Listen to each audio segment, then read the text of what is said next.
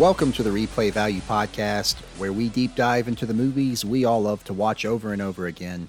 I'm Phil, joined by my brother from the same mother, our co-host on the West Coast, Warren. What's up, bro? In this episode, we're going to talk about the coming-of-age teen comedy drama, Fast Times at Ridgemont High.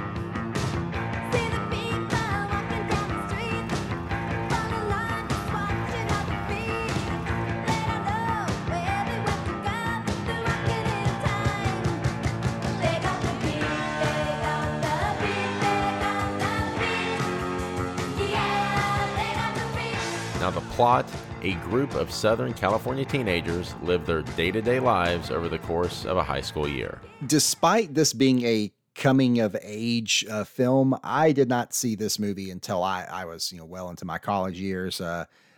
Probably much to our mother's happiness, I did not see this at too young of an age because it is, a very mature subject matter. However, it is a classic in every sense of the word, a true trailblazer for teen movies, and I love it. One of the first true high school movies. I mean, of course, you have American Graffiti, 9 years earlier in 73, and Porky's the year earlier in 81, but this just did so much for the teen high school movie. Yeah, it was like it dealt with more mature themes, and you felt like it was grounded in stuff that teens really went through, that there was some real world inspiration there, not just some, I love Porky's too, but not some just kind of slapstick, let's create these wacky scenarios. But at the same time, it's realistic, but it's a light film, and it's one of those movies you want to live in. I just right when the movie starts, you're just like, man, I transport me there. I want to be in the mall, and I want to hang out in the food court. Very much so. Yeah, absolutely. Yeah. So it, but again, yeah. So the real world inspiration there, but it's still a movie. It's still fun. You want to live that life. There's no serious consequences for anything, despite, there really should be in some situations. It's just the next day happens and life goes on. Yeah, and that had to come from Cameron Crowe's screenwriting. This was his first script, and it was him adapting his very first book. And it's his intention was to write the entire business of day-to-day high school life. Yeah, so going into this, he was a writer-editor for Rolling Stone magazine. I mean, his upbringing as far as that period was immortalized in the film Almost Famous. That's where he started his journalistic career at 15. Yeah, he graduated high school at 15, and he was a shooting star as far as going down that path of a writer. So, as you said, this was his first foray into writing a book and adapting into a screenplay. But there was the book came out in 1981. It had the same name, Fast Times at Ridgemont High, and it was him going undercover in a real high school, and it was a Claremont High School in San Diego, I believe. That's right. Yep. He called himself Dave Cameron while he was there, and wanted to see what that life was like, and made a group of friends. He went undercover for an entire school year, which I was surprised. You think it'd be like maybe a month or 6 weeks? No, the entire school year. Which is just awesome.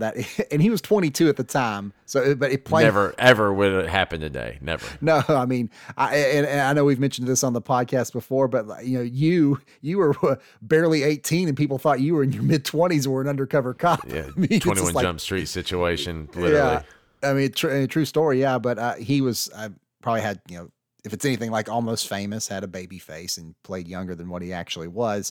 But yeah, just a really great concept. And these are underage kids that he met. So how much truth there is to those stories, is kind of to be determined as far as writer privileges though, but converting that into a movie could not have been an easy task, because it's like, you're trying to create a plot out of high schoolers' experiences, real life high school experiences. So, it's almost like Seinfeld in high school. It's like a movie about nothing. Yeah, it's just the day-to-day life. Yeah, it's just like these hyper-focused situations for individual teenagers and what they go through. So props to Cameron for taking it from a book and being able to adapt it into a screenplay. Again, first time he's ever done this, did a phenomenal job. So good, in fact, that Universal did purchase the rights for the film rights for the book before it was even published. They wanted a piece of it. That's what happened maybe a handful of times in cinema history, where they will option the novel before it's even been released. Yeah. I mean, they even had a director picked out. Originally, they wanted David Lynch to direct the film. He didn't feel like it was in his wheelhouse, and he turned it down. But I mean, Universal, they were whetting their appetites for being able to make this movie. They knew they had a gem on their hands. And Cameron Crowe would go on to write a few gems in his career, which is quite rare. You already mentioned Almost Famous, but Jerry Maguire? Yeah. Great movie. And also Vanilla Sky, which I personally love that movie. Not as successful as the other two, but to have, Jerry Maguire, Almost Famous, and Fast Times, that is three legitimate replay value titles. Wow. The first two, Jerry Maguire and Almost Famous, we will definitely be doing those. I have to throw one out there, not as critically acclaimed, but he did do, it was about, 10 years ago or so, he did Elizabethtown. I have to throw that out there just because I'm from Kentucky. But speaking of going on and writing things, one of the people that he befriended at Claremont High School when he was undercover was someone named Andy Rathbone, who became the real life inspiration for the Mark Ratner character. And that person, Andy Rathbone, he did go on to become an author of computing books, including the popular For Dummies series. So he still writes Windows for Dummies. Like, he came out with Windows 10 for Dummies just back in 2015. So that became his career, was writing those books. So very much in that nerd vein of the Mark Ratner character. Crazy connection. It's just a small world. And, here recently, Cameron Crowe, you mentioned Elizabethtown. He did Aloha in 2015. Yeah. Bradley Cooper, Emma Stone, Rachel McAdams, wasn't received very well. And then he was We Bought a Zoo, Matt Damon. That one was okay. That was pretty, it was not bad. Yeah, well, he seems like he's in movie jail because his last film came out in 2015. 6 years ago. In fact, his last project, last thing he did was called Roadies on Showtime in 2016. Well, yeah, he might be working on the next Fast Times at Ridgemont High. You never know. Working on his magnum opus. Yeah. The director of the film, Amy Heckerling, this was her feature film debut, 27 years old. She was a graduate of AFI. She had a 1977 short, Getting Over It, that she wrote, directed, and edited, and was submitted to the Academy for consideration.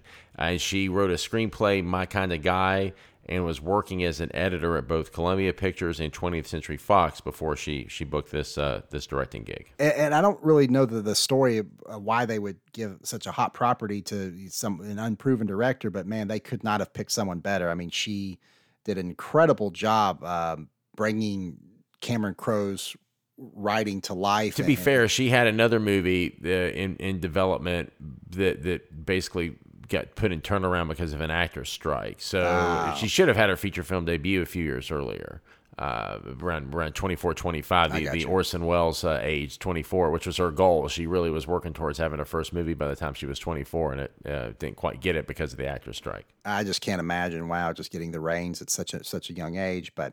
I mean, she would go on to direct some other huge titles, National Lampoon's European Vacation, Look Who's Talking. Wow. And one of future replay value movie, Clueless.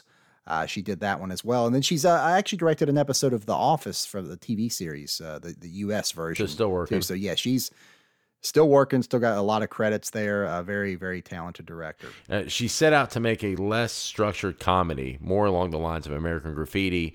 And I think it one-upped American Graffiti in terms of what it did when it came out in the 80s. And it's funny, she said this. Her goal was to be where if you woke up in the middle of the movie, you'd be happy. And that's the thing you want when you're watching it, is to be in the movie. Oh, yeah, this is definitely a film where you can just drop in and be like, oh, yeah, it's this.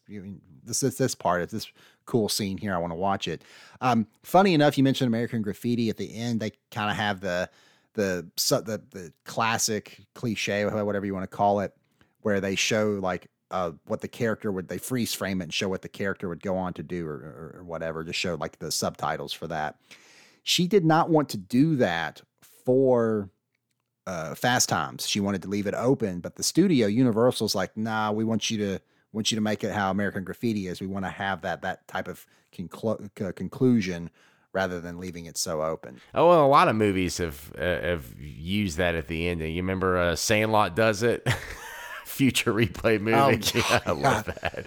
I felt I used to like it when I was a kid, but like now that I read that, I was like, man, I would actually like to see. I feel like Fast Times at Ridgemont High would be better without that. It feels a little out of place having it there. It would be better just to end it and that's it. You know, let them go on. It's a popular closing credits device in comedies. I know, but yeah. Production, it was shot in Los Angeles on location over an 8-week period, mostly in the San Fernando Valley. The Sherman Oaks Galleria was the mall. And I've seen quite a few movies there. It's usually actually, I'll either go there or the Universal City Walk, which is my favorite, the IMAX there. That's where we saw Man of Steel. That's one of the best IMAX really theaters cool place, in the country. Yeah. So they used a lot of real locations in the film with extensive night shoots because they were using a mall. They had to shoot 9 p.m. to 9 a.m. when the mall was closed. Yeah, I was wondering how they would have done that, but that, you know, using a real mall, which you can tell they do because even in the credits, it shows all the stores that were in shot at that mall. And it's like 50 different whether these stores or eateries or restaurants or whatnot that they give credit to at the end. I was like, well, I'll be damned. They use a real, the whole mall. So yeah. And they used a real high school. Van Nuys High School doubled as Ridgemont High. The only time they didn't shoot on location, they shot for, I think, a week or two on stage 3 at Universal Studios for a lot of the interior house scenes, like Damone's bedroom or Stacy's bedroom or the pool house, the interior there. Any of those were shot on a soundstage. Now, correct me if I'm wrong. I know we went to like when we went, you know, when you go on a studio, like they have a lot of that stuff built into the background, like houses or whatnot that are actual office buildings. And then they will use that for shooting sometimes. You're talking about a back lot where they have like the building facades to recreate a small city or town or a neighborhood. But they use like actual like administrative offices there for the studio will take place inside those buildings. The back lots that are used for shooting, those are facades. So most of them are empty. So if you go inside of them, they're just emptied out. Like you just see the wood inside. It's just a big open room or something. It's just the outside makes it look like a city. No, that's all for show. The administrative offices are located differently at a studio lot, usually in the tower of the taller office building, and they don't shoot around that because it looks more just like an office building as opposed to, you know, the back lot, and they make it look like a city block or a neighborhood, you know, like Universal Studio has the Wisteria Lane from Desperate Housewives. They have that whole neighborhood there on the back lot. So, but in this case, these bedroom scenes were shot inside of a soundstage. Like they'll actually build a set inside this actual soundstage of just the bedroom, and they'll just shoot in there. Okay. There was some hazing on set. Nick Cage went by Nick Coppola at the time, and he was constantly hounded about being, Francis Ford Coppola, you know, being a relative of his, and they would, you know, bang on his trailer and quote Apocalypse Now and Godfather, and it was after this movie that he changed his name to Nicolas Cage. Yeah, he was actually the only cast member that was actually under 18, and he's only in a couple scenes, but yeah, you kind of, it's a blink and you miss it thing. He's like called a, you know, one of Brad's cook bud or something like that. Brad's bud as what he's credited as. In the final cut, he's more or less a glorified extra. Oh, for sure, like no speaking lines at all. So yeah, he's just featured. Yeah. Absolutely have to talk about the music of this film. What an incredible soundtrack.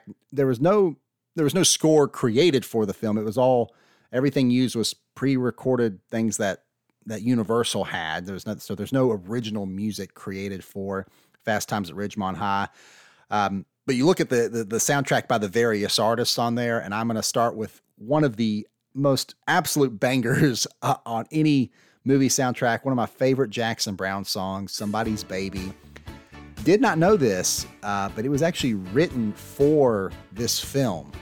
And I know it's so good. I hate to step on any best scenes, but hey, this song was played multiple times in the film, so I figured we can get away with playing it multiple times on the podcast. So, of course, Jackson Browne, one of the best songwriters of all time. He wrote it with Danny Kortchmar, which was news to me, but it's an incredible song used so well in the movie.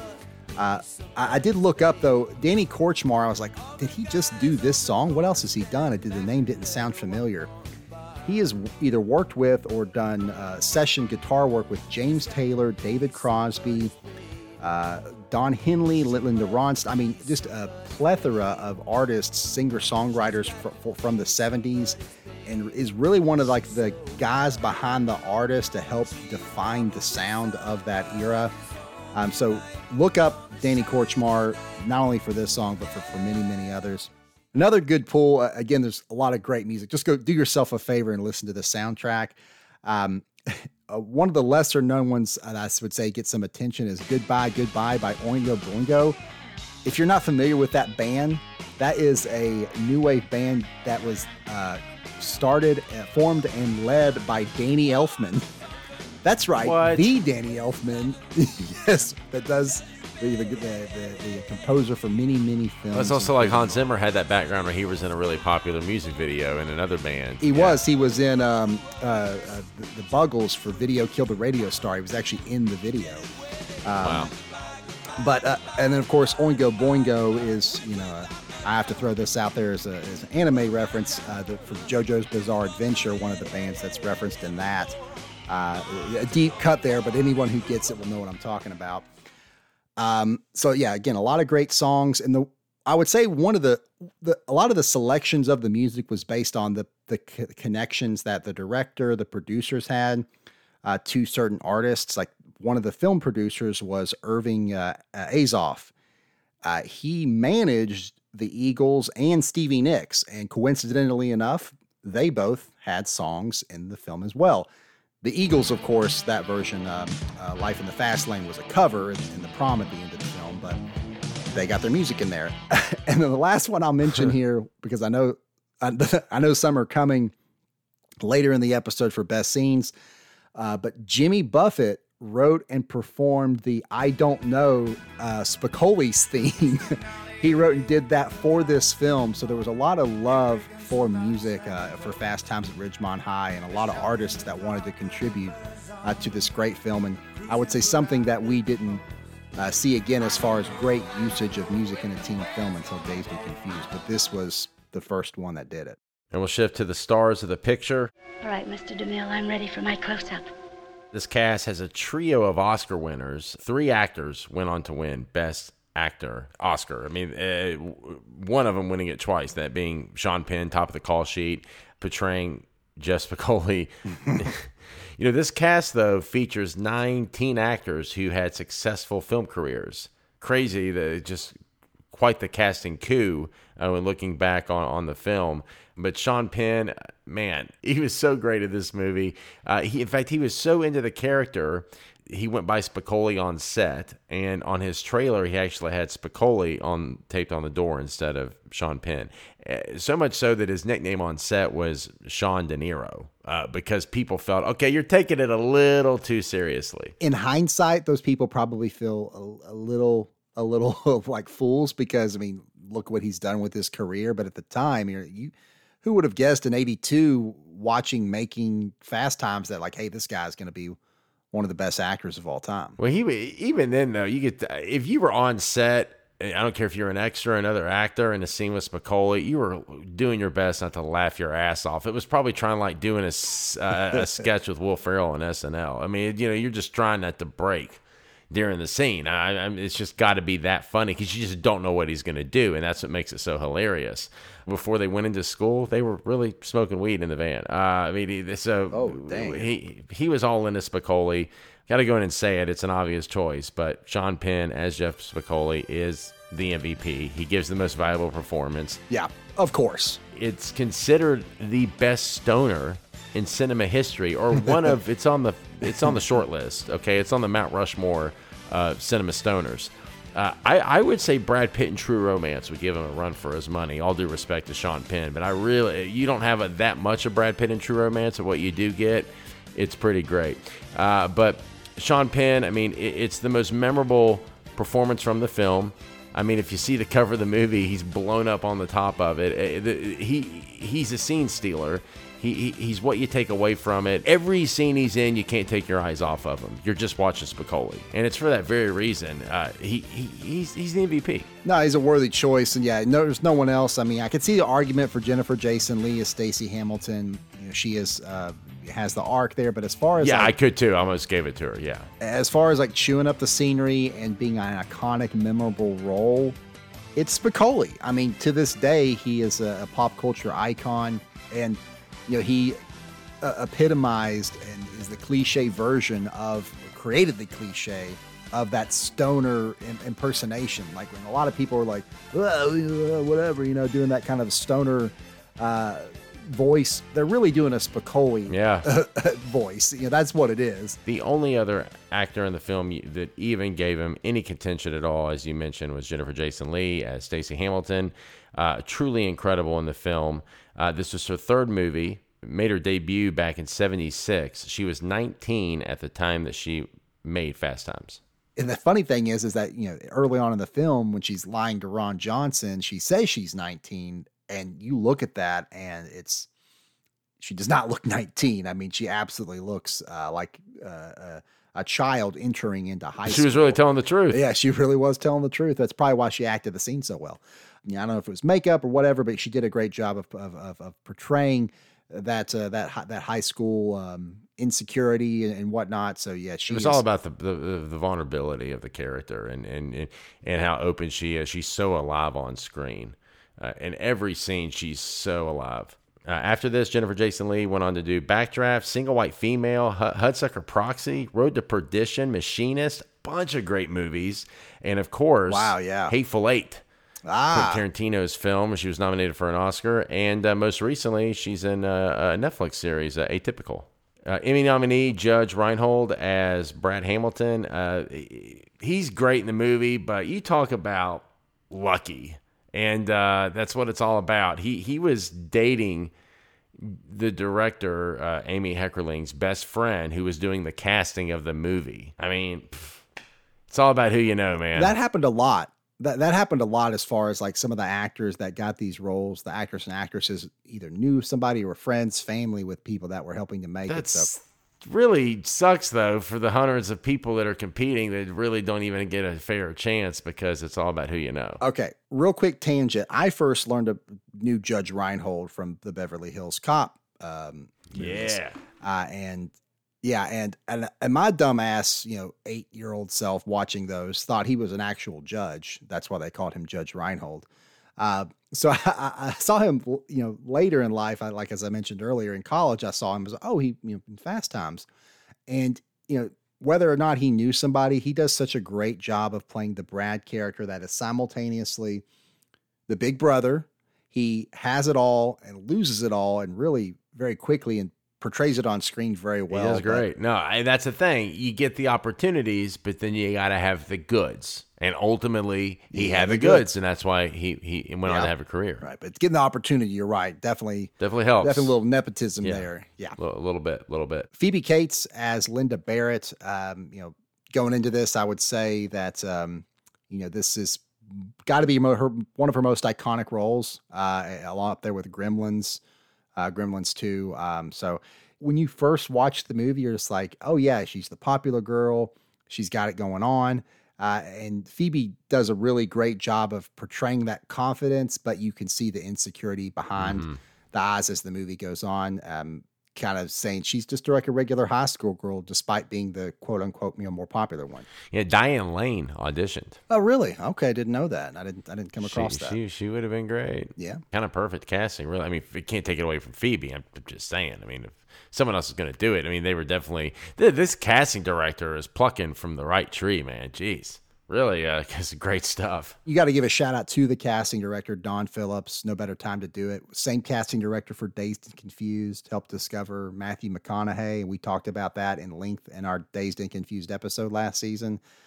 So yeah, he was a master. There needs to be an Academy Award category for this very reason. Wow, that's casting and stunts need their own category. Bullshit, man. Yeah, I agree. This is definitely an example of that. Wow. Because, I mean, think about how intricate and the casting truly is to a film. Because Dazed and Confused and Fast Times, man, they are in the cinema lexicon. And look at all the future unknown stars in both of those films.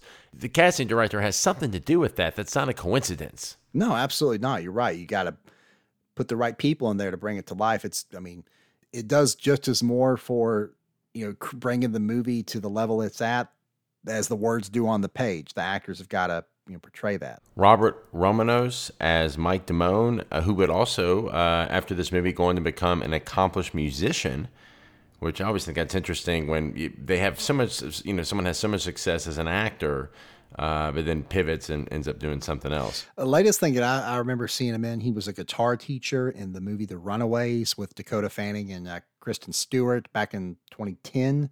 So small role in there, but as far as acting, he's done a little bit here and there, but I mean, he's made some short films too, I think, but yeah, most well known for Fast Times. Yeah. Brian Balker as Mark Ratner. Most of his acting before this movie, he'd been on Broadway. That's mostly how I'd made his name before this film. And another actor who had come from the stage, Ray Walston, as Mr. Han. He made his acting debut back in 1939, won a Tony Award on stage, a decorated TV career as well.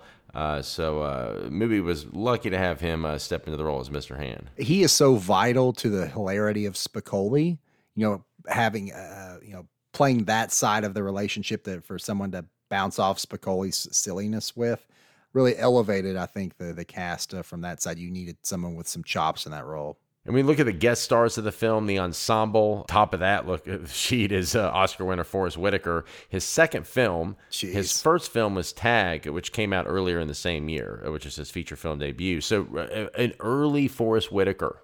We're getting some, and he's like I said, he's only in a few scenes, but he comes in, he does the job, and man, it's just crazy to me they have this many big stars in this movie. Because you have Eric Stoltz as one of the stoner buds with Anthony Edwards. Are you kidding me? Even these small roles, you have future stars. Of course, I always know Eric Stoltz as Lance from Pulp Fiction. Lance! That's what I says Lance.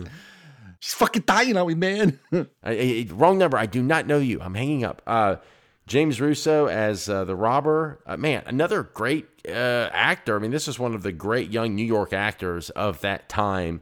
And back in the day, he could have been, he was an up-and-comer. I mean, he was one of the few actors that was, okay, this guy could be the next De Niro. Now, he didn't become that, but that's how special this guy ended up being, man. James Russo, he was also in, Django Unchained.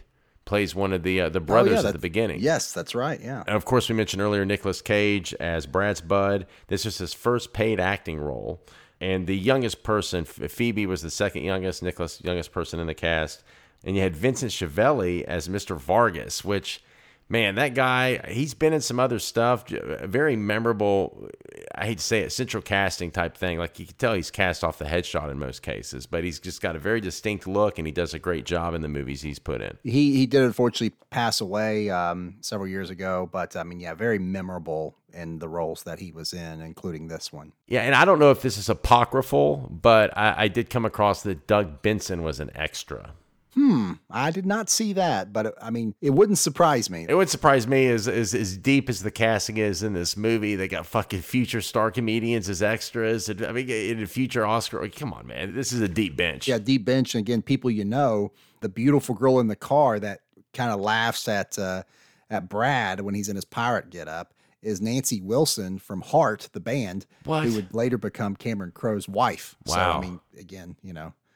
I'm sure that wasn't a mistake. She got in the film. I'm sure he was interested. If you watch the new the table read, Fast Times at Ridgemont High, they just did with Brad Pitt, Jennifer Aniston, Dane Cook put it on, Matthew McConaughey. Of course, yeah. There's a great moment where Brad Pitt recreates that, and it's so good. I think it's on YouTube. Got to pull it up, man. It's great. That's awesome. Yeah, it is very good. It's very funny. Shia LaBeouf stays in character as Spicoli the whole time, and it's a little weird. Yeah, it takes a little too far for a fucking table read. I was like, all right, man, go a little extra. Bit, yeah. Brad Pitt's face even says that. Like, you could, if you look at Brad Pitt, like as Shia's doing all that, you could just say, he's like, all right, man, take it easy, buddy. It's just like... Brad Pitt came prepared, though. He had all the hats that Brad wears. I thought it was great. I loved it. It's great. He did very good in that. Julia Roberts and Brad Pitt really stand out, and it shows you why they're a star amongst stars. Like, everyone in it's great, but Julia to me and Brad were the best. We'll move on to the stats and accolades of Fast Times at Ridgemont High. Release date was August 13th, 1982. So later, Dog Days of Summer there. On a budget of $5 million. Opening weekend only 2.5 million. However, it was only in 498 theaters. And again, this is in the early 80s. So not exactly the box office numbers that we see now. It was number 7 when it opened.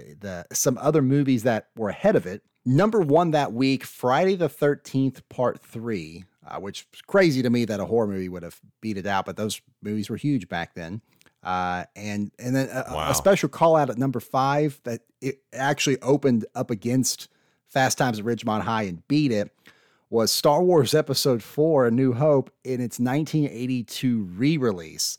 A new Star Wars movie didn't even come out in 82. Jedi didn't come out until 83. So I have, it was just a moneymaker. I mean, when they would put it back out. Yeah, so. But that was an opportunity for audiences to go see an iconic film in theaters. I do want to say that all of those, most all of the movies that beat it were in over 1,000 theaters, whereas Fast Times was in half that.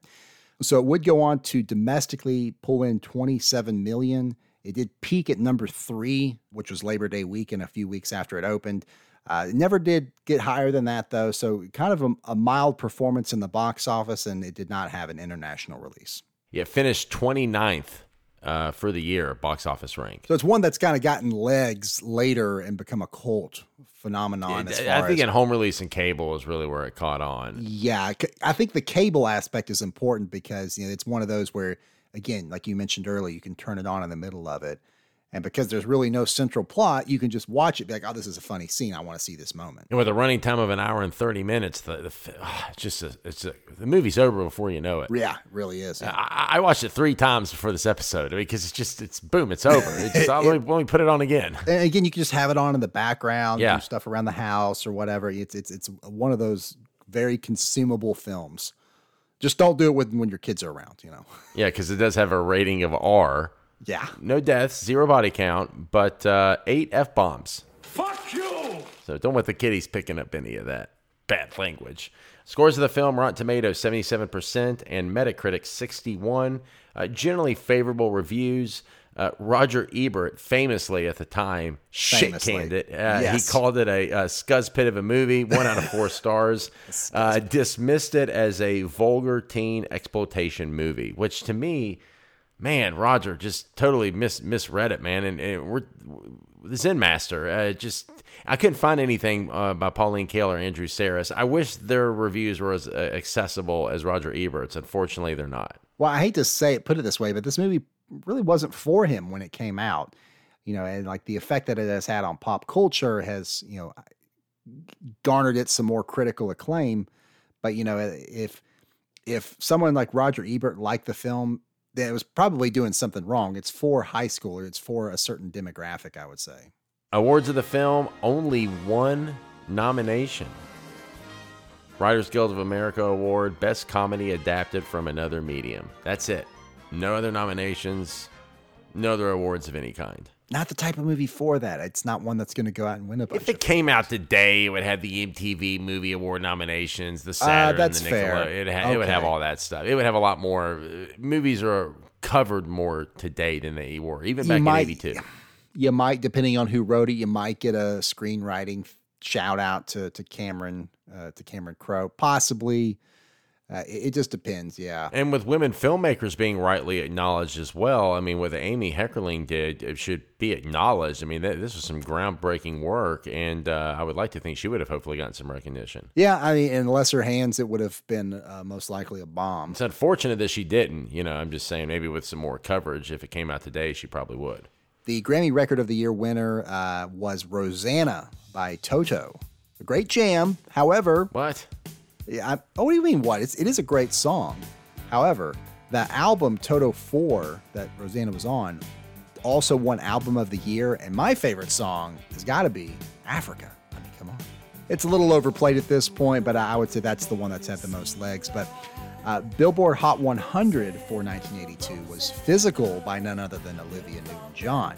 I can't list them all here, but I will say go look at the top 10, 15 songs from the Billboard Hot 100 for 82, and there is so much good music that was released in 82. You had Hall & Oates on there, the Jay Giles Band, I mean, of course, Toto. I mean, A lot of great music. Check it out. So, but those were the tops for the year. A lot of great movies, too. Tops of the box office, number one for the year, and became the all-time highest-grossing movie ever. Held that title for 11 years. Took it from Jaws. E.T. Big, big smash. Number two, Tootsie. Number three, An Officer and a Gentleman. Number four, Rocky III. Honorable mentions that year, some other great movies. Like you said, a lot of great music, a lot of great movies. Star Trek II, Wrath of Khan. That's widely considered the best Star Trek movie. Very 48 good. Hours. Poltergeist, another Spielberg film. He's busy that year. And Blade Runner, which we covered in the first season. So there's two other 1982 films, of course, E.T. and Blade Runner that we've done before. Yeah. Oscar Best Picture winner, Gandhi. Razzie Worst Picture winner, Eachin. TV of the Year, Top Scripted, Nielsen Rated Shows, Dallas, MASH, Magnum P.I., Dynasty, and Three's Company. Fucking classic, man. Very, all classics, yeah. We saw reruns of Three's Company back in the day. Oh, yeah. John Ritter, hell yeah. Suzanne Summers, come on. Emmy Best Drama Series, Hill Street Blues for a three-peat, third straight season. And Emmy Best Comedy Series was Cheers in its first season. The average movie ticket cost $2.94. Wow. Man. At the movies all the time. All the time. Events of the year, the first CD player was sold in Japan, the Weather Channel debuts, the first episode of Late Night with David Letterman debuts, the largest cash robbery in U.S. history, $9.8 million, took place in New York City. It was an armored car. The first issue of USA Today is published, Disney Epcot opens, the first artificial heart implant takes place in the U.S., and born this year, Andy Roddick, Leanne Rimes, and Kelly Clarkson. All right, we'll move on to our best scenes and lines from Fast Times at Ridgemont High. You know, as we've talked about earlier, the movie is essentially vignettes of the different moments in the high school lives of teens. There's not really any central plot, so what you're left with is just a bunch of great scenes.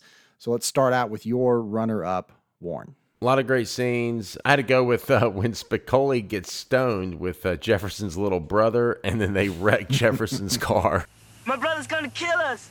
He's gonna kill us. He's gonna kill you, and he's gonna kill me. He's gonna kill us. Hey, man, just be glad I had fast reflexes. My brother's gonna shit.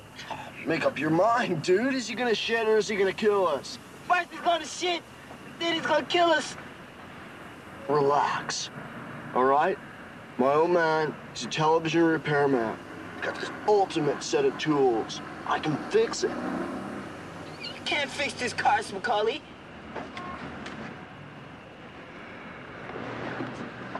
I can fix it.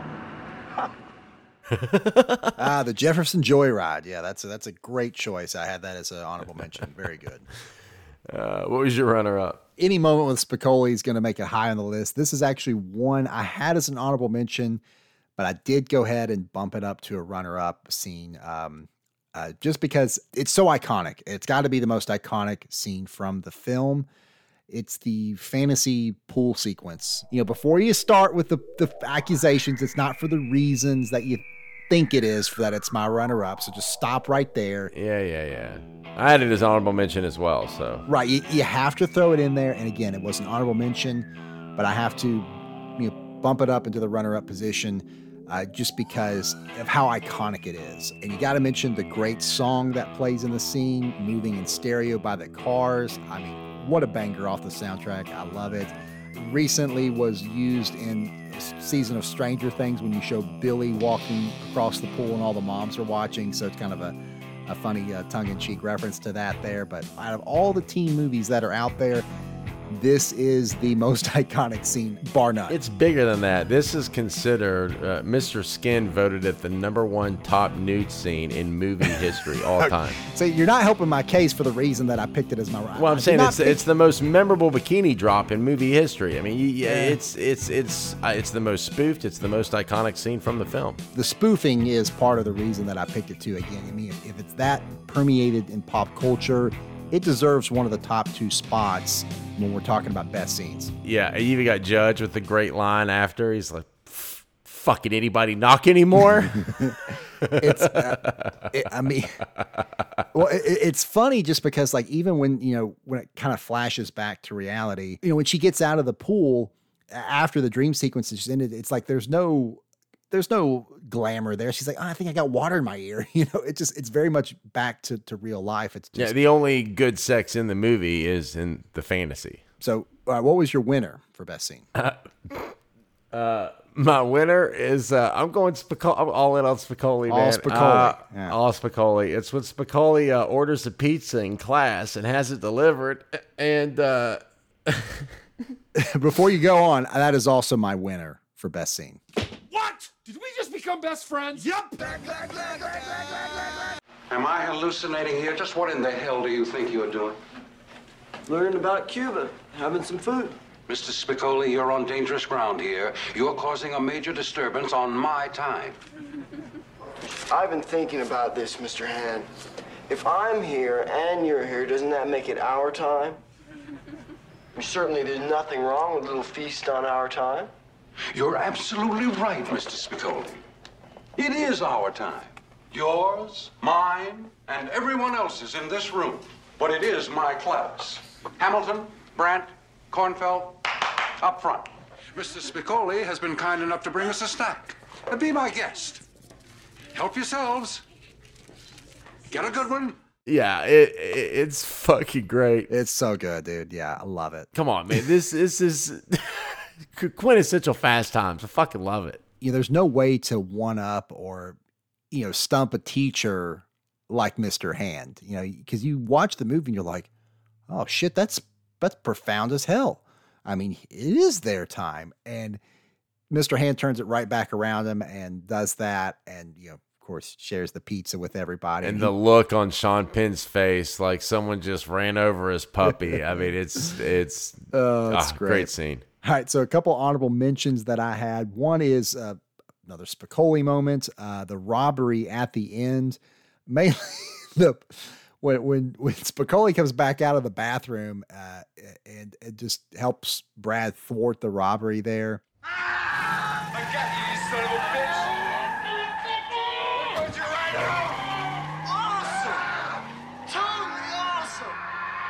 a bitch! Put you right home! Awesome! Totally awesome! All right, Hamilton. And just like his reaction to everything that's going on, like he just... You never feel like he's fully grasping the seriousness of the situation, whether it be wrecking the car of Jefferson or almost dying to a would-be thief with a gun. I mean, he's just, you know, he's living his life. And he's too high to care. Yeah, exactly. Another honorable mention I had was the date of Stacy and Ron very early on into the film. That first date. And, you know, she's ready to grow up as far as, you know, she thinks she's ready to grow up and, you know, Ron's a man and, you know, they're going to go to the point. And so seems like he's so mature and they're going to do something romantic. And like, you got that great Jackson Browne song, Somebody's Baby, that kicks in when she gets out of the window and it builds it up to be like this great romantic moment with the way the song plays with that. But what I love about it is the juxtaposition of having that romantic, great song play against essentially a disaster of a date. It's not romantic at all. He's, you know, she just kind of laying there. It's very sleazy. She like sees the graffiti. It's in this dirty dugout. It's not like how anybody would envision it. How are we going to talk about the stars of the picture? And I didn't mention the fact that the actor who plays Ron Johnson, Stacy's date in this scene, is D.W. Brown, who was my drama teacher for 2 years in Santa Monica at the Baron Brown Studio. Are you kidding me? I did not know that. I mean, he was trained by Lee Strasberg. That's he has the awesome. The Obi-Wan Jedi actor training lineage. I mean, he's one of the greatest acting teachers out there today. Absolutely had to give him a special shout out. That is very, very cool. I did not realize that. I knew his name, but I didn't ever put it together like that. So. Oh, yeah. I mean, we'd be in class and I'd be like, meatball sub, Diet Coke, and your phone number. Well, what's funny is that he has a line in the film, and it's not going to be an honorable mention or anything, but he says, you know, are you working hard or hardly working? You know, that line. I think it's his first line in the movie. Yeah, I think you're right. Yeah, and but I always hear from the movie Onward, that animated Pixar film that came out last year. There's a Officer Colt Bronco. He says it to the kids in the film, and it's played up for laughs because it's so cheesy. And him using that such a cheesy line, even back in the 80s, it was cheesy on her, and it works, is just ridiculous. But all right, what honorable mentions did you have? Got a few here. The opening scene, and I know usually you're the sucker for opening scene, but the opening scene in this movie completely pulls you in. As I've said a couple times, you want to be in this world, and it's such an intoxicating song to get you to want to see what's going to happen and to want to watch the rest of the movie. It's just a great way to get you into the movie right away. No, I'm a sucker for that, and you have like the awesome font with when it says Fast Times at Ridgemont High. You got that. The music by the Go-Go's kicking in. Oh yeah, it definitely sucks you into that environment, and you're in. You're buckled up for the ride. So that's a good choice. Yeah, I like that. Yeah. Another honorable mention is, and you said it earlier, but it's when the girl sees Brad with the pirate hat when he stopped at the red light, and then he throws it down. Just starts throwing all the food out. He doesn't give a shit anymore. Yeah, even when he bites the chicken and he like spits it back out. That's really great. Last honorable mention would be Damone's 5-point plan that he lays out to Rat before his date. It's his best scene in the movie. It is, yeah. I mean, it tells you the most about his character. You don't need to know anything else after that. Okay, what's your 5-point plan? All right. Now pay attention. First of all, Rat, you never let on how much you like a girl. Oh, Debbie. Hi. 2, you always call the shots. Kiss me. You won't regret it. Now 3, act like wherever you are, that's the place to be. Isn't this great? 4, when ordering food, you find out what she wants, then order for the both of you. It's a classy move. Now, the lady will have the linguine and white clam sauce and a Coke with no ice. And 5. Now, this is most important, Rat. It comes down to making out. Whenever possible, put on side 1 of Led Zeppelin 4. I actually did have a couple more. I'm sorry. They're just so good. I don't want to leave out Spicoli. The whole scene when he first comes in for the first time and he has the I don't know exchange with Mr. Hand is great. Wait a minute, there's no birthday party for me here. Oh, Mr. Hand. What's the reason for your truancy? Just couldn't make it on time. You mean you couldn't or you wouldn't? It was like a full crowd scene at the food lines. Food will be eaten on your time. Why are you continuously late for this class, Mr. Spicoli? Why do you shamelessly waste my time like this? I don't know. And then lastly, near the end of the film, it's the one-on-one lesson that Spicoli has with Mr. Hand. My favorite part of that though is when it comes back and he talks about, he kind of is explaining what he's learned about U.S. history. What Jefferson was saying was, hey, we left this England place because it was bogus. So if we don't get some cool rules ourselves, pronto, we'll just be bogus too. Yeah? Very close, Jeff. He actually learned something. The best part of that scene is the opening when Hand shows up and he's like, oh, I left that book in my locker, Mr. Hand. And he's like really happy about it because he doesn't think he's going to have to do anything. And then Mr. Hand whips out, well, it's a good thing I remembered to bring an extra copy. And you see just the Sean Penn's face completely fall. It's great. It just goes, I mean, there's never a situation where he can one-up Mr. Hand. He's always got the advantage. He's the smart, he's not going to be outsmarted by Spicoli. But at the same time, he helps him learn and grow. Yeah, and even at the end, Mr. Hand's like, oh, don't worry, Spicoli. You'll probably squeal by. And then he's like, all right. All right, let's move into our best lines from the film. And, let's keep it going with you, Warren, for your runner-up. I mean, Spicoli gets all the one-liners, man. I'm all Spicoli, this movie. And this, again, tributes to why he's the MVP. Runner-up best line. You dick. I knew that would make an appearance for you. I had it as an honorable mention. Yeah, I know you love that. Very quotable. That was my most disappointing thing with the table read with Shia LaBeouf playing Spicoli is that he didn't say it. He didn't say that line. He's like, "You're a pretty big dick" or something like that. It didn't land well at all. Yeah. His performance was off key there. He's a great actor. I'm just saying. He probably just got really, really stoned. He was probably trying to go method like Sean Penn did. But Sean Penn was getting a kick out of it. He was laughing. Yeah, well, wait, of course, if he doesn't approve, he kind of needs him to approve. You kind of have to in that situation. Fair. But I'm sure he appreciated the commitment is probably what he was getting a kick out of. Your runner-up? My runner-up is, it's actually the tag end of one of the scenes that you said earlier when Damonis explaining like his 5-point plan. It's at the very end when he says, "It comes down to making out. Whenever possible, put on side one of Led Zeppelin 4. Perfect. I mean, he's not wrong there. That is a great album to play when the mood strikes. So, yeah. Anyway. Well, it's great though in that scene. If you watch the actor playing Rat, when he's in the car with Stacy and the song's playing, you'll see him kind of when she's not looking, look over at her, and it's just a great moment. It just feels so real where he's so vulnerable and so unsure of himself. That's what I think of in that scene. It's very good acting, very, very good directing and acting in that moment. Of course, my winner is going to be another Spicoli line. This one at the end of the film, right before the robbery, when Spicoli walks into the gas station and doesn't really have a lot of money to pay, and Brad says, "Why don't you get a job, Spicoli?" "What for?" "You need money." "All I need are some tasty waves, cool buzz, and I'm fine."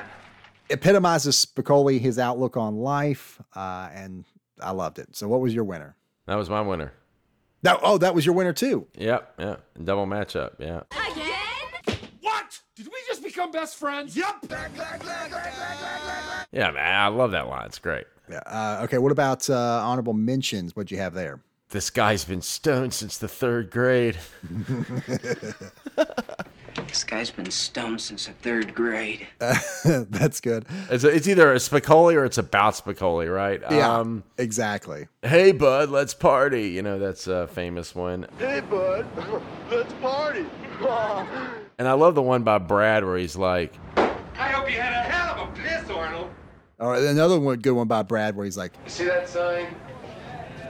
No shirt, no shoes, no dice." Right. Learn it. Know it. Live it. Just try to dress down and be the mature one to the stoners there. I only had one. It was the last one, exchange. And it's like, it's still that same scene we're talking about. Brad's like, "Hey, you guys had shirts on when you came in here. Something happened to him, man." Something happened to him, man. Yeah. Moving on to Judge Bob's Recasting Court, where Warren and I recast the film with today's stars. All rise for the Honorable Judge Bob presiding. Gentlemen, you may be seated. Recasting Court is now in session. I've reviewed some of the notes here, and pretty excited about this, guys. So let's get right into it. We are going to hear recastings tonight for Mr. Hand, Linda Barrett, Mark the Rat Ratner, Mike Damone, Brad, and Stacey Hamilton. And, of course, a fan favorite, which will be our tiebreaker should we need one tonight, Jeff Spicoli. I don't know that there's going to be a better tiebreaker ever than this character. Deep, deep, deep love for him from the way back.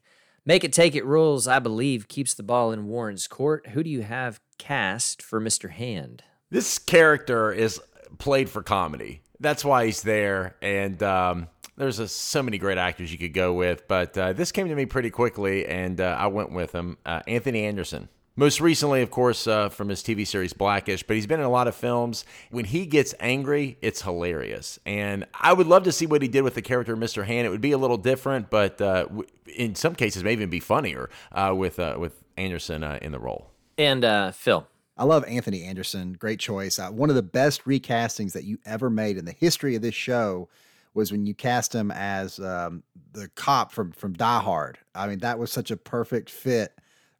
Reginald Val Johnson's character from the recasting of Die Hard, perfect. The character of Mr. Hand, however, is played a little bit more straight, and it would be a very different interpretation with Anthony Anderson, be more of him leaning into a comedic. So I went with more kind of the vein that they went in with the original casting. I went with Kurtwood Smith. Name may not sound familiar, but it's Red Foreman from That 70s Show. I mean, you know, just the epitome of that. I'm going to butt heads with a younger generation. Dumbass. And yeah, exactly. And it's kind of very much in the same vein. So I would keep it more in line with where it was in the original. That's actually going closer to with the original portrayal, because he's a buttoned up character. As were my Anthony Anderson, you know, he would probably go off the rails a little bit on Spicoli. He'd be leaning into the comedy, whereas the comedy with the character, I think, is coming from how straight he plays it, you know. So I think that Anthony Anderson gives it more of a, I don't want to call it slapstick feel, but it's in line with what we're getting now from like the old SNL cast members and stuff, and a lot of the product they put out, the Happy Madison productions, things of that nature, where there's a lot more comedy to it for sure. Keeping in line with the casting, what they were looking to originally do, when I saw Red Foreman on here, they just can't not go with him. Phil, well done. I can't think of too many times where I was actually going to just give up, but when you said it, I was like, yeah, that's way better. Well, thank you. Well, we'll move on to the next character of tonight's casting, which is brought to you by Zendaya. So, Phil, who do you have cast for Linda Barrett? Considered Zendaya, not really. No, I didn't. I actually, you know, listen, if I can't, you know, so the thing with this cast, it's a high school film, but all the actors are between 20 and 25 because it, you know, as we discussed earlier, it deals with some adult themes, but. You know, you can't. I couldn't go to Stranger Things for that very reason. So, for one scene in particular, of course. But for Linda Barrett, I did pull from the Cobra Kai pool of actors there, and I went with Peyton List, who plays Tori in Cobra Kai, the later seasons of it. Got the attitude. Seems like she's got the experience, but you know, maybe is a little insecure. Oh, she's definitely insecure. I mean, there's a she's putting on a show to keep up her you know, reputation. Tough role to recast, but you know, Peyton List was at the top of my list. Anyway, solid casting. I mean, you could certainly see her in particular when the character is coaching Stacy. I could see Peyton playing that. I went with Haley Steinfeld. I consider her too. One of my favorite young actresses. And, you know, when you think about an actress playing the it girl in high school, I really feel that Haley Steinfeld, I mean, is perfect for the role. So much so I did consider her for the role as well. I mean, you can't go wrong. It's with Haley Steinfeld. It's one of those, like, again, you know, we're the second episode and you're pushing a big name in a supporting role here. I mean, you don't want to save her for a lead role. What, are you going to sandbag your castings, man? That's not the way to play the game. Yeah, I mean, go for the win, I guess. No, that's a great choice. So you can't go wrong with her. So my daughter has grown up on Jessie and a lot of Peyton List shows out there. And so when I almost have to remove myself from this judgment, because I've known Peyton List since she was like 9, 10 years old on TV. And this is such an adult, grown-up role. So Haley Steinfeld's going to take this one. No, I mean, that's one you play that card to go for the win. So that was a good choice. Good usage of her. I'll give you that. So moving on to Mark the Rat Ratner. Really looking forward to these guys. You guys put some really cool castings down. So, Warren, go ahead and tell us who you put. The character is not cool enough to be called the Rat. It's Mark Rat Ratner. Okay, let's just clarify. This is a good-hearted character, but end of the day, an unsure young teenager. Not a boy, but not yet a man. I went with Caleb McLaughlin. Listen, you're dipping into my Stranger Things pool here, so I'm going to have to lay on a little. Yeah, that's right. I'm going on your territory. What are we going to do about it, huh? I'm going to tell you, I think he is miscast. He would be more the cool kid. I mean, I could almost see him as Mike Damone. No, any of the kids from Stranger Things that play Dungeons and Dragons, okay? He could totally play this character. Well, you know, in the later seasons, they kind of like phased out of that. I think Caleb McLaughlin more can lean into the Mike Damone. Once a dork, always a dork. What are you going to do? Come on. Nobody ever phases out of Dungeons and Dragons. That's true. I mean, I still play it, but I am a dork though. I would be a Mark Ratner character. No, there's a neurotic nature to the Mark Ratner character. I mean, he's the nerdy type, someone I very much relate to from my experiences growing up. I kind of felt that way, but there's just kind of this built-in insecurity there that I just don't. I just feel that my choice, Sean Giambrone, who played Adam Goldberg from the show The Goldbergs, just fit better. I mean, he's perpetually 15 years old. I think the actor himself is 21 or 22 now, but he still plays a high schooler in the Goldbergs. And just, he is a perfect casting for Mark Ratner. Not that Caleb McLaughlin's bad. I love him, but Sean Giambrone is just, I mean, he is built for this role. Paul Giamatti has made a career out of his ability to inflect his voice in circumstances, if that makes sense. That's what makes Paul Giamatti so amazing. And I think that Sean, how do you say this? Giambrone? I have to. Giambrone. Maybe, I think so. So he is another one of these Disney actors that's come up. I've seen him do stuff for years, and he always has played the perpetual 15-year-old kind of whiny, got things going on, idea man, and it's just it's a great casting. I saw his name on here and I smiled. I've seen a lot of this kid's work, so Phil, I loved the casting. I'm gonna go ahead and just pass that judgment swiftly. Thank you. Yes, I mean he's haven't got to use him. I don't think before this for recastings, but that you can use it for any role. It's this one. Nailed it. I love it too. So who do you have for Mike Damone? Mike Damone, I actually went with another. I mean, Disney alum, that you seem like to, all these characters for years because of watching Disney shows with your kids. But I went with, Karan Brar, he has got not a household name, I would say, like some of these others that we've talked about. But he has got that smoothness that you need from a Mike Damone character. I mean, just that he's this, I'm going to say tickets, first. He has that nature to him, which made him one of the most difficult recastings for me, was finding a young up-and-comer that fit that, but I feel he does. And Warren, who do you have here? Plucking from the Disney tree is just not the right tree to be picking from, man, for this kind of movie. I went with Tanner Buchanan, Cobra Kai Pool. Another Cobra Kai plays Pool. Plays the young Johnny Lawrence's son, Robbie. This is a character who's... Man, he's from the wrong side of the tracks, okay? You can't trust him. He's a hustler, and but he is charming and ruggishly handsome. So I think Tanner Buchanan perfectly embodies that. He's just so pretty for the Mike Damone character. I know. I mean, he's... Well, in the script, in the character breakdown, she describes him as such. That's why he's able to charm people and get people. He's able to successfully hustle people and sell his tickets. And Stacy does. He does charm Stacy. I mean, you see that it works to some extent. No, that's a good point because it actually does show like all the girls in school being like, "Hey, Mike," they're always like waving to him. I don't know whether it's this connection with concert tickets, but okay, the looks thing is that's a fair point on that. All right, so again, on this one, Phil is going to get the reward. Karan Brar most recently stepped into the Happy Madison category with Hubie Halloween, and he is gone from playing the nerdy outcast to he's like the douche in that movie, and he does so good. And he's got such a capability and range, and there's a lot that this kid brings to the table. I have zero doubts. So moving on, Phil, who do you have cast for Brad Hamilton? Brad Hamilton was another. I mean, really all of these are difficult recastings, just considering the, number one, the subject matter and the supposed age range, even though we're casting in the 20 to 25-year bracket. I went with Ty Sheridan. This is one who you can get away with him playing a little bit older. He's a senior. He's looking at the future of his life. He's kind of the leader of the little cliques of the group that he's in, and you someone that can also be the big brother to Stacy. I felt he was a great fit for it. Warren, who do you have here? I mean, this character has so many different entry-level jobs for a high school kid. I mean, like All-American burgers, like Carl Jr.'s. And I think like Captain Hook is like Long John Silver's, or at least it's a play on that. And then you know, by the end of it, he's working at like a 7-Eleven or something like that. MIT Mart. Yeah.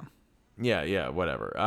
You got a character who, you know, he's had some good high school times, but now, you know, adulthood seems daunting.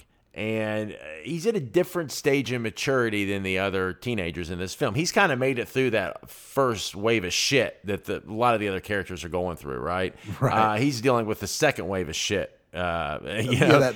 Life. Yeah, exactly. And, you know, I just think of him when he's coming home and they're in the pool and he's just got his head down. He's like, oh, does mom barely talks anymore? Yeah. Yeah. Exactly. Yeah. Finn Wolfhard would be great at this, because I could just see him like having that enthusiasm maybe early in the picture, the first 10 to 15 minutes when he's still got his girlfriend, he's still got his All-American Burger job. And Cameron Crowe said, you know, the Carl Jr.'s that he based that on, all the high school kids wanted to work there. So he lost like his it job, his girl. He was, you know, really in the dumps. So I could see Finn Wolfhard portraying that transition, and especially just, you know, the way he walks, having his head down, embodying the behavior as well. Okay, hey, I mean, I can't object to another Stranger Things pull. Let the record show that this is two Stranger Things that he has cast. Me, none so far. I'm saving him. I think he's playing his hand, because he's expecting on the river the Stranger Things characters to fall. And so if he takes them away from you now, he thinks he can put up points. And for that, my friend, he is correct. Finn Wolfhard wins the Brad Hamilton casting. I like it. I like it. I love it. That's a little gamesmanship there. Keeping that in mind, Stacey Hamilton. Warren, who do you have? Stacey Hamilton. This is a character very vulnerable and likable. Jennifer Jason Leigh was just so great in the part. Not easy to recast. I mean, this is essentially the female lead. I ended up going with Elle Fanning. I love her. Really one of the biggest names in her category, huge star. This is, like I said, the lead, the female lead in the movie. Well, actually, the closest thing to the lead there is, and like what, a half a dozen main characters in the ensemble. We follow her the most, and I think she'd be great. That's a great choice. I watched her recently in The Great with Nicholas Hoult, the Hulu show, and she is awesome in it. And I love that choice, really do. I went with, in a similar vein, you know, you want someone that's got that precocious nature that Stacey Hamilton portrays and Jennifer Jason Leigh did so well. Someone that can play younger despite, you know, looking a little bit older. So there's a niche casting choices there to fit into that category. I went with Angourie Rice. I've cast her before. She plays one of Peter's classmates in the new Spider-Man films. Dated, I think, Ned in the most recent one, Far From Home. Had a part in The Nice Guys with Ryan Gosling and Russell Crowe. She played Ryan Gosling's daughter. She's a great up-and-coming young actress. Can play the side of the innocence kind of early on, not really sure of herself, but then grows in that maturity and can have the arc that Stacey has in the film. So those are both good, really good, Bob. So I hate to be you. But, you know, the problem with this one is the playful naivety of somebody at this age. Guys, I see what Elle Fanning is capable of and who she is. I feel like this is almost beneath her. You know, it's like McConaughey doing Lincoln commercials after getting the Oscar. All right. With that being said, Angourie Rice will win. Phil, make it, take it rules. That's going to leave you up for Jeff Spicoli. Who do you got, buddy? For my Jeff Spicoli, I mean, it's Sean Penn, a very talented actor. I mean, would go on to, of course, win Oscars. You need another Oscar caliber actor in there. And I'm pulling out the big guns. Got to for this role. I went with Lucas Hedges. He was at the top of my short list. Really? Okay. I mean, he's a great actor. It's tough to cast from this age group, because you pretty much have to go under 25 when you're casting high school characters. He's at the border there. Yeah, he's 24, he's fine. But you kind of get the impression that Spicoli is a little bit older. Your Fast Times has got some higher learning in it. Yeah, he's been held back a little bit. Yeah, he's like his sixth senior year attempt. I wonder how long they would let you keep doing that before they just shuffled you out of the system. Give you a GED. Just make you graduate. Out of there. He was probably at the end of it. That's how Mr. Hand was actually able to pass him out of history. Yeah, probably. I didn't know that we were rewriting this film for an Oscar. That's great. You bring in Lucas Hedges. You're winning. You're taking home the prize, baby. I love it. Well, yeah. I love it. Warren, who do you have here, man? I went with Ty Sheridan. You need a talented, fearless actor who, through commitment of character, is hilarious just because of the absurdity of how Spicoli is written, the absurdity of the character. You just got to play it truthful and play that character the way he's written. Of course, I think Sean Penn added a lot there, but he did that by adding how the character was on the page. And so it's not a comedian you cast here. You cast an actor who's willing to go there, and I think Ty is up to the task. Yeah, that's a good point, is that, I had Ty as Brad Hamilton, so I love that. It would be interesting to see him in that stoner role with the long hair. It makes me chuckle thinking about either him or Lucas Hedges doing that, but, because, they've never done anything like that before, either one of them. So I do like the Ty Sheridan, so that's just... They both got the chops for it, so yeah, that's a tough call, but I do. It's a good choice too. Well, with all things considering on this one, Phil, you're already up 4-2, and you're just gonna make it a slam dunk here with Lucas Hedges. Love the casting, and congratulations, my friend. You have officially won Fast Times at Ridgemont High. I am a golden god. Recasting court is adjourned. Fan theory time. And I'm not a huge fan, no pun intended, of this one. There really is not a lot of rich fan theories out there for Fast Times at Ridgemont High, believe it or not. I think the more compelling one that I made out there is the argument of, is Doug real?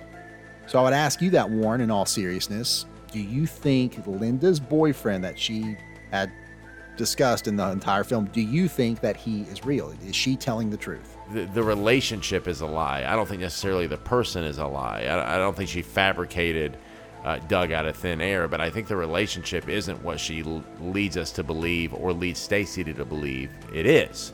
And I think why she's upset at the end, I even thought about this and says they broke up, is because there's the big dance and he can't come. So she has to create a reason why he isn't there. So I think even maybe there's some dishonesty in that moment. Or the tears even real? That speaks to the brilliance of Phoebe's character when they're talking about Doug, like how long does he have sex? And there's other moments where it's very obvious that she's lying. Yeah, I would go far as to say that she's never actually had sex. She's not the experienced. Oh yeah, she's barely had sex, if at all. I think she's a virgin. Yeah, and I know it's difficult to presume that based upon the film, but we know that she definitely is not engaged to Doug, and I think she's overplaying it, overcorrecting it so much. It's just like, it's like the kid that comes back from summer camp or summer vacation is just like, oh yeah, I've got a girlfriend. She, she lives out of state. Or what's her name? Oh, you wouldn't know her. It's just like, it's kind of like the version of that. It's just because she is such a charismatic, popular girl, you would never see it coming from her. She tries to play the more experienced friend to Stacy, who ends up becoming the more experienced one. So yeah, I would say that I'd agree with you and say that Doug is not real at all. Good acting to fabricate those tears. But I don't think Doug is fake. I think the relationship is fake.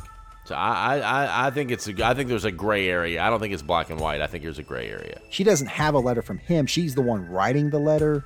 So I would say that there's nothing to indicate that he has been or is real. I mean, if I had to pick, I would lean more to agreeing with you than the other way. And we'll close out the episode discussing the legacy of Fast Times at Ridgemont High, one of the most realistic teen movies in the 80s. I mean, the maturity, sexuality, these characters dealing with their formative years, school, even money. They show a lot of these high school characters like holding down jobs. I mean, they're dealing with economics of work pretty early on. Even Brad, he's making payments on his car. He's the one that's actually, and his parents aren't hurting for money. It looks like they got an in-ground pool in their backyard.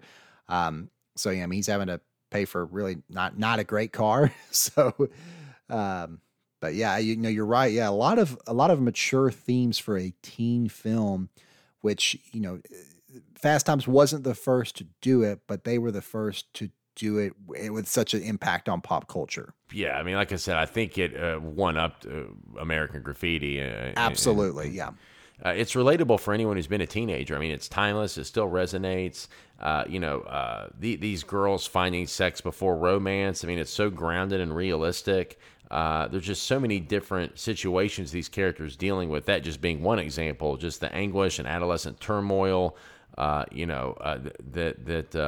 we see these characters navigate throughout the film. I mean, Crowe even said this is not a teen exploitation movie. It's the way they live. Yeah, and that's the thing. It's because it's grounded in that life of a high schooler, or lives of high schoolers, I should say. That mundane life is entertaining to us, as far as, seeing what they go through and seeing the drama of those experiences. But again, the implications of how it's going to affect their lives long-term is downplayed because they're in high school. They've got their whole lives ahead of them. So even the most, I would say, of course, obviously the most serious issue that comes up in the film is the abortion that Stacy gets. Sure. I was just going to, yeah. But even that is like, they showed a teen tackling that, but they kept the parents out of it. They're not sentimental. It's just very matter of fact and about it. There's no sitcom life. There's no hugging at the end of the episode type lesson in that part of the movie. And I'm a little bit disappointed by that. Not to get too serious of the film, because we want to appreciate it for what it is. I don't feel like they villainized Mike Damone at the end enough. They kind of let him off the hook. He makes up with Mark. And it's like, that's it. But really, this dude's a piece of shit for not shit. I know he couldn't get the money and he tried, but he still showed up. Well, he's too prideful. If he'd have gotten the money, he would have showed up. He didn't show up because he didn't want to have the heart to tell her he didn't have the money. That's why he didn't do it. Yeah, but I mean, he just, he goes back. There's the whole... he's a piece of shit. I'm just saying, but that's where that comes. But he's not a total bad person. There is some good in there, but that I think ultimately gets lost. Yeah, I mean, early on in the film, he does try to help out Mark, and yes, there is some good in there. He does seem like he is genuinely on Mark's side, and that he's a high schooler. He's got other priorities, and Stacy was very interested, so it went down that path. But by the end of the film, he's a piece of shit, and I feel like they just kind of. They're downplaying the seriousness of those decisions and just, life goes on. Because he didn't have consequence, yeah. This film, it captured the zeitgeist, man. I mean, it even shows the kids, sniffing paper with ink on it to get a buzz, which is pretty commonplace back in the 70s or 80s. Really, which I didn't get. I didn't understand it when I was watching what they were doing and why every kid was doing it. I know they're playing it up for laughs, but it didn't click with me. The only kid that doesn't do it is Stacey Hamilton. Every other kid in the scene does it. Ah, okay. We keep saying this, but it was the 80s American Graffiti. And John Hughes had 3 of his movies greenlit right after this movie came out. So studios were wanting the next Fast Times, and this led to an interest in teen movies being made. And John Hughes probably owes Cameron Crowe a small thanks because this movie kind of was a trailblazer and opened the door for more movies like it to be made. Which is funny because, obviously... John Hughes wrote Christmas Vacation, which is kind of as a parody scene of the iconic pool sequence, that with the bikini and everything, that fantasy sequence and whatnot. But so it's kind of funny that this inspiration that he would have gotten from Fast Times showed up in Christmas Vacation. Yeah, I did have that along with some of the spoofs. I mean, there's a lot of them because, like we say, the pool scene's been spoofed a lot. Probably that one the most, but American Dad and Family Guy have spoofed it a lot. So Seth MacFarlane is obviously a big fan of the film. Yeah, sure. Jay and Silent Bob Strike Back, Kids in America, Not Another Teen Movie, Jump Street, the TV show, as you mentioned, Christmas Vacation, Can't Hardly Wait, Never Been Kissed, Scooby-Doo, SNL, GTA, Jeopardy, and most recently, The Bachelorette. So it's still relevant, in pop culture even today. One that I feel like sneaks under the radar a little bit. Early on, Mike is talking to Mark in the mall, and he's talking about the assistant to the manager, the assistant to the assistant manager. And I feel like you hear that now, and you associate it with The Office, where Dwight Schrute talks about being the assistant to the manager, not assistant manager, assistant to, kind of like inflating your title.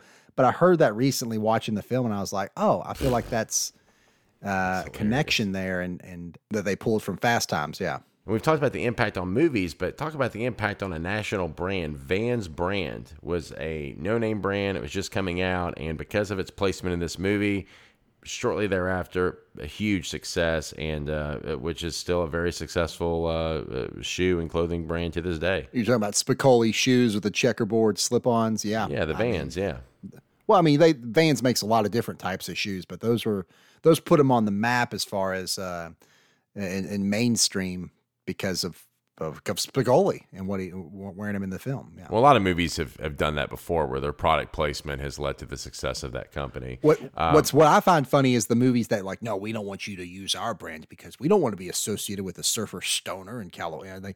They would have said no, but Vans was like, well, hell yeah, we'll get some sales out of this. And we don't give a shit. What's most surprising when talking about the franchise of this movie is that there hasn't been any sequels, reboots, or spinoffs theatrically, at least with movies of any kind. Keyword here being theatrically. Theatrically. The only thing they did is there was a TV series in 1986, 4 years after this movie. It was titled Fast Times. It aired on CBS. It only lasted 7 episodes. It was one of the most expensive TV shows at the time. It starred Ray Walston and Vincent Chiavelli. They are the only two actors to reprise their roles, Mr. Han and Mr. Vargas, from this movie. It also starred, though, Patrick Dempsey. He played Mike Damone, and Claudia Wells played Linda Barrett. That's Jennifer from the first Back to the Future. Not an actor that reprised their role, but Amy Heckerling did direct a few of the episodes and helped write it as well. And even Cameron Crowe was like a creative consultant. So it did have the blessing of the creative and some of the... Still some pretty good casting. It was Don Phillips doing the casting. Shit, man, they got Patrick Dempsey.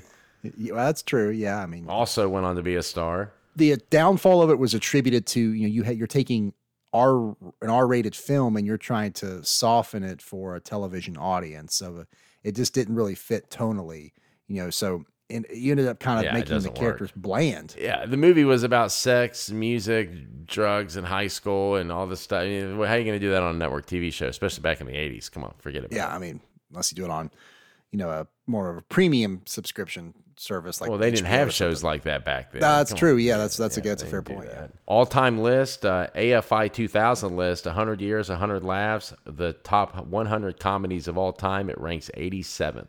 I should look at that list because I'm not quite sure how I feel about that placement on there. Number 15 on Bravo's 100 Funniest Movies.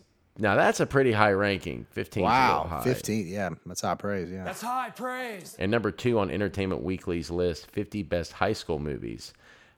So as far as high school movies go, this is like the Godfather, Goodfellas of the genre. I mean, it's the highest art form of the genre, teen comedy dramas or high school films. It's like a 2001, A Space Odyssey of teen films. And like, because you look at it now, and I know you laugh, but that is kind of a fair comparison because it's a different era. A lot of the things in the film don't age well, especially in the culture that we live in now. I mean, it is a time capsule of what it was for that period, just much like in the sense that, some of the special effects, when you watch 2001, it's a dated film. But it did have a breakthrough for the genre, for the teen film genre. So I'm not going to put it at the esteem of 2001, A Space Odyssey, but it did push forward teen films a lot. So much so that in 2005, it was inducted into the National Film Registry by the U.S. Library of Congress. So it may not be on the same level of 2001, but it's sitting in the same library with it historically. That's a good point. Yeah, I mean, it absolutely has its place in the zeitgeist. And Luke Thompson of the LA Times summed it up best when he said, quote, perfectly capturing the zeitgeist of American high school life in the 80s, complete with a Rubik's Cube reference, the funny and occasional harsh Fast Times, with all due apologies to John Hughes and Mickey Rooney, may be the greatest teen movie ever made, unquote. That is going to do it for this episode of Replay Value. Thank you so much for listening. The Replay Value podcast is hosted by me, Philip Reinerson, and my brother, Warren Paul. Our recasting judge is Bob Thompson. Produced, edited, and directed by Waldo Pickles Productions, and dedicated to our father, who we have to thank for our love of cinema. Please be sure to subscribe to the podcast, and if you like what you hear, take the time to rate, review, and share with a friend. You can visit us on our website, replayvaluepod.com, and follow us on Twitter @replayvaluepod. We are available on Apple Podcasts, Spotify, or wherever you get your podcasts. New episodes every other Tuesday, and we'll see you then. Bye!